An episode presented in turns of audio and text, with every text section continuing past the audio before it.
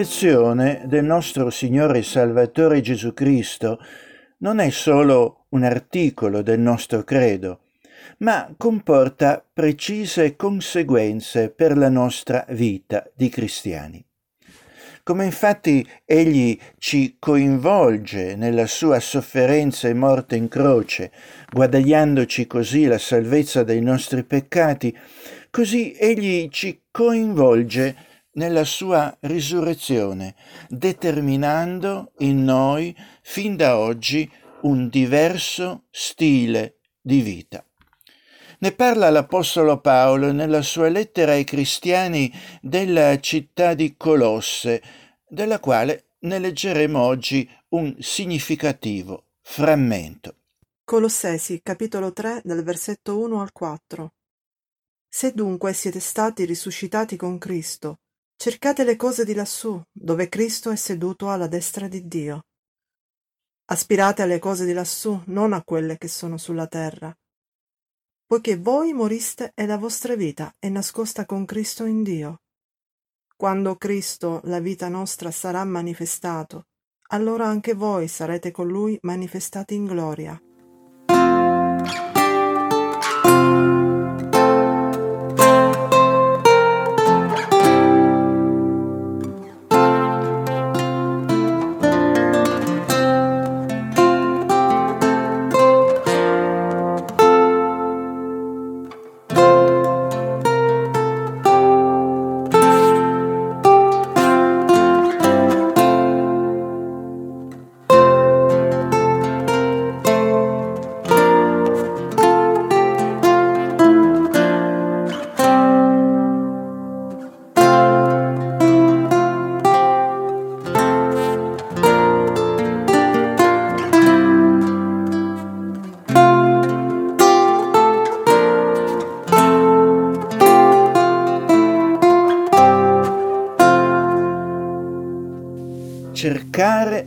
Cose di lassù. Vivere lo spirito della risurrezione di Cristo vuol dire prima di tutto essere in costante ricerca di ciò che più conta nella vita. Significa essere un cercatore di tesori.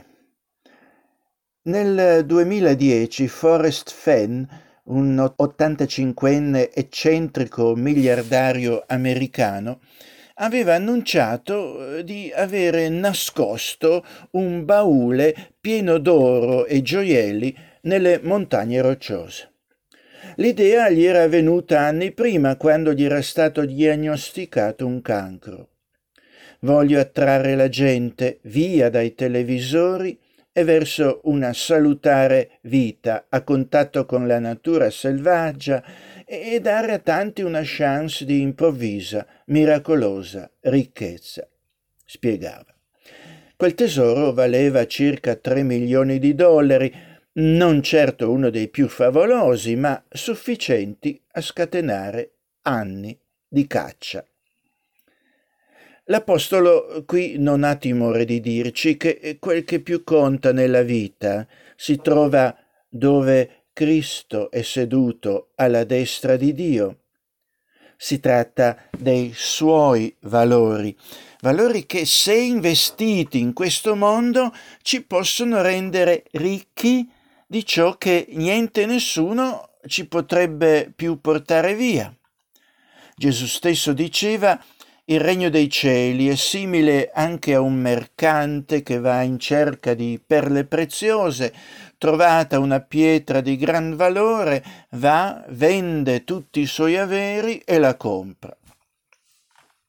Cercare le cose di lassù o del cielo non vuole assolutamente dire vivere sempre con la testa nelle nuvole, fuggire nell'irreale, nella fantasia e quindi astrarsi dai problemi contingenti di questo mondo, il mondo reale, come qualcuno dice. No, non vuole dire vivere di fantasie e di illusioni. Nessuno più del Salvatore Gesù Cristo si è occupato eh, più concretamente di lui dei problemi reali di questo mondo. In questo mondo viveva e anche godeva delle oneste gioie che offre Quella dell'Apostolo è un'espressione che va compresa nell'ambito di tutto l'insegnamento biblico. Cercare qui significa avere uno scopo, un obiettivo da raggiungere. Esso sottintende ricerca approfondita, indagine, sforzo e tensione della nostra volontà, come fa quel mercante che cerca la perla più preziosa, oppure come nella parabola che parla di una donna che rovista tutta la casa e, che non si dà pace fin tanto che non trova la moneta preziosa che aveva smarrito. Questo cercare è un preciso proponimento della nostra volontà, tanto che questa frase potrebbe essere resa così abbiate come obiettivo fondamentale della vostra vita ciò che riguarda il cielo. Anche la predicazione di Gesù eh, invita pressantemente a cercare Dio, cioè a mettere a disposizione del regno di Dio tutta la nostra vita. Cercate anzitutto il regno di Dio e la sua giustizia e tutte queste cose, tutto il resto, vi saranno date in aggiunta. Rivolgere il nostro pensiero.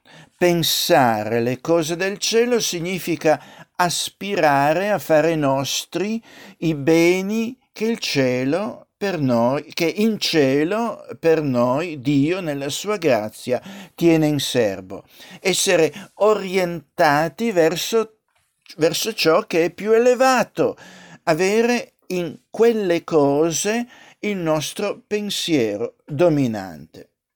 Qual è il tuo pensiero dominante? Qual è l'orientamento di fondo della tua vita? Quanti oggi sono orientati solo verso valori e benessere terreni, cioè solo verso il materiale. Tutta la vita, la loro vita, pensieri, desideri, è rivolta verso ciò che soltanto è umano e quindi limitato e transitorio e, e alla fin fine insoddisfacente. Le aspirazioni invece di coloro che vivono nello spirito della risurrezione di Cristo sono orientate a condurre una vita secondo le promesse e le esigenze di Dio, non verso se stessi, ma verso Dio e verso gli altri. Si tratta di uno spirito che tende alla vita e alla pace, come si esprime l'Apostolo. Limitarsi però a ciò che propone il materialismo non può che preludere alla morte, perché è contrario a Dio, perché non si sottomette alla legge di Dio e neanche lo potrebbe. Gesù rimprovera pure Pietro, l'Apostolo Pietro, di questo, quando egli si opponeva all'idea stessa della sofferenza della morte di Cristo. Gli dice, eh, Gesù a Pietro, eh, tu non pensi secondo Dio, ma secondo gli uomini. Per quanto doloroso, attraverso l'estremo sacrificio di Cristo, Dio aveva un piano da realizzare, ma Pietro protesta a questa prospettiva e, e opponendosi alla volontà di Dio fa in realtà gli interessi del nemico di Dio cercare, aspirare, avere l'animo alle cose del cielo è visto qui poi come un atteggiamento costante. Pensieri della mente ed aspirazioni del cuore devono essere tenuti fissi nella prospettiva di Dio. Dice l'Apostolo Giovanni, non cedete al fascino delle cose di questo mondo. Se uno si lascia sedurre dal mondo, non vi è più posto in lui per l'amore di Dio Padre. E il nostro testo ci indica pure come il cercare e l'avere animo alle cose di lassù non sia facoltativo, né che, que- né che sia qualcosa che riguarda solo magari chi scelga di dedicarsi alla vita monastica e contemplativa, no. Questo non riguarda solo le persone come tanti dicono, particolarmente religiose, ma è un fatto intrinseco al cristianesimo stesso, qualcosa che deve caratterizzare ogni persona che si dica cristiana. Il cristiano sa che il regno di Dio è caratterizzato da amore, giustizia, misericordia, pace, armonia con Dio, con le persone e con il creato. Egli ha viste tutte queste buone cose manifestate nella persona di Cristo e non si lascia scoraggiare da un mondo che ispira solo pessimismo. Anzi, mantenendo lo sguardo fisso sulla realtà di Dio, comincerà senza paura a vivere fin da oggi quelle stesse qualità, nella convinzione che non è tempo sprecato. Saranno infatti proprio queste qualità un giorno a prevalere, quando Cristo tornerà per realizzare pienamente ciò che aveva eh, iniziato, mettendo a tacere per sempre tutto ciò che si oppone alla volontà di Dio.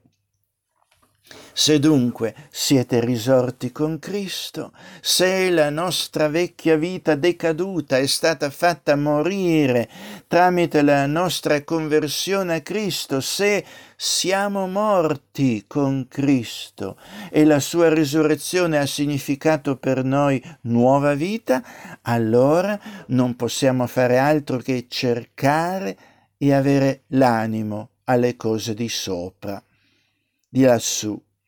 Se è vero che Cristo è nostro Signore e Salvatore personale, se è vero che in Lui abbiamo trovato il senso della nostra vita, se è vero che in Lui abbiamo ricevuto il perdono dei nostri peccati e nuove opportunità eh, davanti a Dio, se siamo cristiani davvero, allora cerchiamo e abbiamo l'animo alle cose di lassù. Arriviamo così alla domanda cruciale. Che cosa sono queste cose di sopra, di lassù, che noi dobbiamo cercare e alle quali dobbiamo avere l'animo? Esse sono le cose che appartengono o concernono Gesù Cristo, seduto alla destra di Dio. Evidentemente non è questione di sopra o sotto.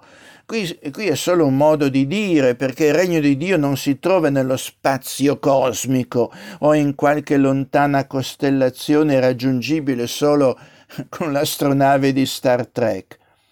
Quando la Bibbia divide la realtà tra alto e basso, lo fa solo in senso figurato. Dio è creatore dell'universo nella sua interezza e non c'è luogo dove egli sia assente. Il parlare in Dio come abitante lassù nel cielo esprime piuttosto la contrapposizione tra un Dio santo ed eterno e un uomo peccatore e transitorio. Fa ciò che è luminoso, e onesto e pulito e ciò che è oscuro, disonesto e sporco, fra amore e odio, bellezza e bruttura, categorie queste che per la Bibbia sono ben definite. Di Gesù è detto che viene dall'alto, mentre i suoi nemici vengono dal basso. E Gesù a Dio è destinato a tornare. Dio in Gesù scende, si umilia per venire nei bassi fondi di questo mondo come colui che non ha paura di sporcarsi del nostro fango per tirarcene fuori e salvarci. La Bibbia ci dice di avere la mente fissa sulle cose nobili che appartengono a Dio e non lasciarci coinvolgere nelle brutture di questo mondo. E questo non per sfuggirne, ma proprio per combattere queste brutture, per non dare ad esso spazio L'Apostolo ti dice, ci dice quello che è vero, quello che è nobile, quello che è giusto, quello che è puro, quello che è amabile, quello che è onorato, ciò che è virtù e ciò che merita lode, questo sia oggetto dei vostri pensieri. Lassù è lo spazio la dimensione dove Cristo è insediato molto praticamente come Signore, guida e Maestro. Il cielo esiste dovunque si verifichi una realtà che corrisponda qui e ora al volere di Dio. Pensate, cercate dunque a come Cristo possa sempre di più incidere nella vostra realtà e trasformarla in vera, giusta, buona e pura. Perché cercare le cose di sopra? Dobbiamo farlo perché questo, innanzitutto, è la base stessa per cui il nostro impegno in questo mondo possa trovare realmente un esito positivo. E poi perché quei doni che la grazia di Dio ci ha dato quando siamo stati convertiti all'Evangelo devono essere coltivati, nutriti, investiti. Il senso della nostra vita, infatti, non va ricercato nel contesto di questo mondo, ma all'esterno, in Dio. L'uomo non potrà mai elevarsi al di fuori dal pantano in cui si trova se non cesserà di guardarsi le scarpe e considerare reale, degno di attenzione, solo quello che si trova sotto i suoi piedi. L'essere umano non può essere la misura di ogni cosa e non potrà mai trovare dentro a se stesso quelle risorse che lo potranno salvare e non vi potrà trovare tantomeno Dio, ma solo, nella migliore delle ipotesi, un idolo o la propria immagine riflessa. Ecco la maggiore critica che la fede cristiana fa alla cultura umanistica contemporanea. Al centro dell'attenzione non deve stare l'uomo, ma il volere di Dio rivelato. Solo così si potrà davvero servire gli interessi dell'uomo. Solo proiettandosi verso l'esterno l'uomo potrà trovare la sua gloria più autentica. Se noi Dunque, abbiamo nascosto, conservato, incluso la nostra vita in Cristo, se noi abbiamo riposto in Dio soltanto la soluzione dei nostri problemi, pronti ad ascoltarlo e ad ubbidirgli secondo la sua parola rivelata, allora, quando egli sarà visibile a tutti, quando egli tornerà, come ha promesso, vedremo anche la nostra gloria assieme alla sua. Se però non guardiamo le cose di sopra, sarà soltanto visibile la nostra miseria, una miseria considerata insanabile e ineluttabile. Vedete allora che poi non è così poi tanto avventato ascoltare quella parola che, di, che ci dice di concentrare la nostra attenzione alle cose di sopra e che scoprirne il valore è un'esperienza senza pari. Non è avventato perché, come dice la Bibbia, in lui sono nascosti tutti i tesori della sapienza e della conoscenza, giacché lui è la fonte della vita. Si potrebbe dire che solo chi ha la vista corta ritiene che lassù non vi sia nulla, ma là sta la sorgente di ogni cosa buona alla quale noi aspiriamo. Dice la scrittura, quelle cose che occhio non vide, né orecchio udì, né mai entrarono in cuore di uomo, Dio le ha preparate per coloro che lo amano. Qualche nostro ascoltatore raccoglierà la sfida che la Bibbia gli propone?